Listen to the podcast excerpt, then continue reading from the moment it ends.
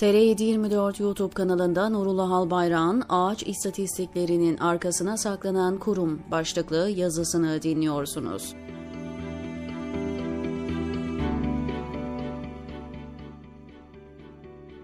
Mauthausen'de her şey seni etkilemek için tasarlanmıştır. Tıpkı gerçek bir gösteri gibi. Bu cümlelerle başlıyordu El Fotografa'da Mauthausen filmi. Arka fonda Mauthausen kampının girişi. Bir fotoğrafçı gözüyle bakıldığında devasa giriş kapısının yanı sıra iki şey göze çarpıyordu.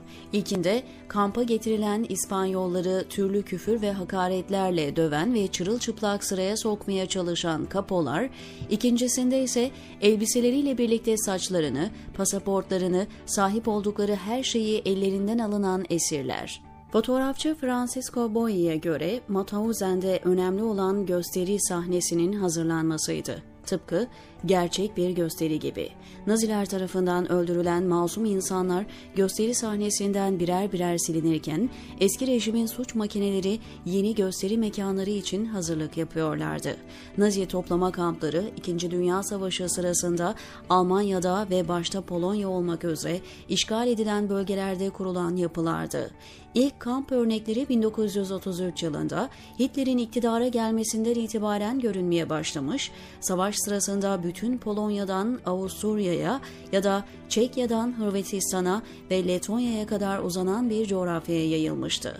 Kendi içerisinde çalışma, rehine, savaş esiri ya da imha gibi farklı isimlere, kategorilere ve sistematiğe sahip olan kamplar, savaş esirlerinin yanı sıra Yahudiler gibi dini ve politik, Romanlar gibi etnik ya da eşcinseller gibi üremeye katkısı olmadığı değerlendirilen genel çerçevede topluma yararsız kabul edilenlerin toplandığı merkezlerdi.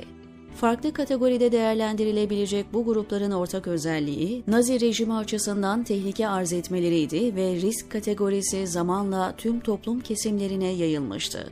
Yahudi nüfusun yoğunlaşmasından sonra kamplar kitlesel imha merkezlerine dönüştürüldü.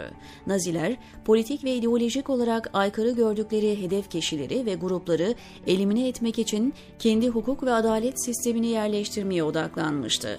Kamplara konulan insanların suç işlemesine gerek yoktu. Önleyici ve denetleyici Nazi stratejisi için aykırı olmaları tek başına yeterliydi. Hedef grupların sayıca artması, kamplar gibi insanların da kategorize edilmesini beraberinde getirmiş, kamp giysilerinin göğüs ve kol kısmına renkli üçgenler eklenmişti. Bu türden bir sınıflandırmada temel ölçüt politik, dini, etnik, ideolojik ya da sıradan aykırılıktı.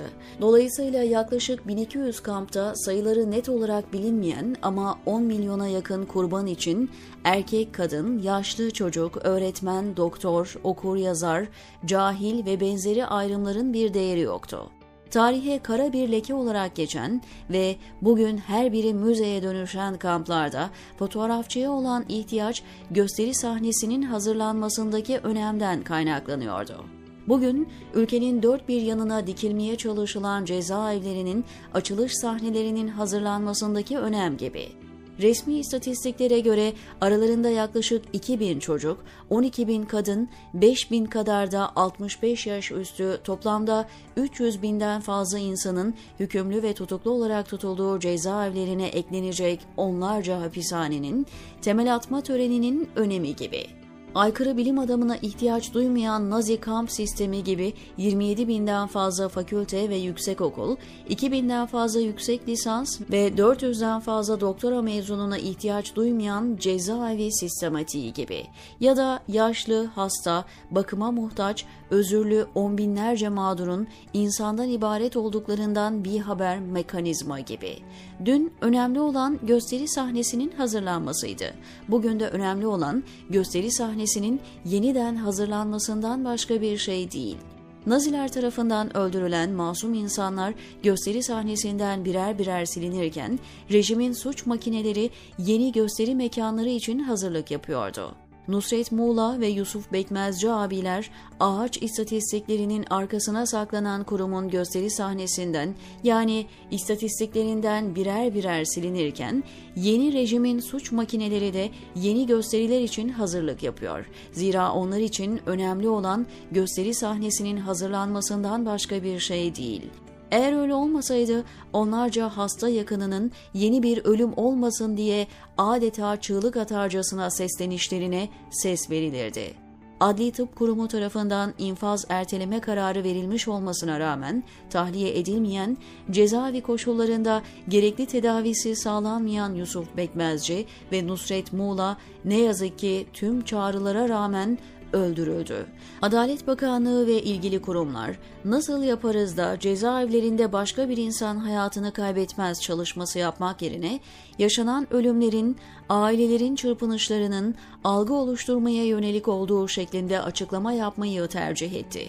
Yapılan açıklama ve gözler önüne serilen uygulama bizlere Ceza Tevkif Evleri Genel Müdürlüğü ve tabii ki Adalet Bakanlığı yetkilileri için cezaevlerinde bulunan insanların hayatlarından daha fazla dikilen ağaç sayısı istatistiklerinin önemli olduğunu gösteriyor, diyor Nurullah Albayrak TR 724'teki köşesinde.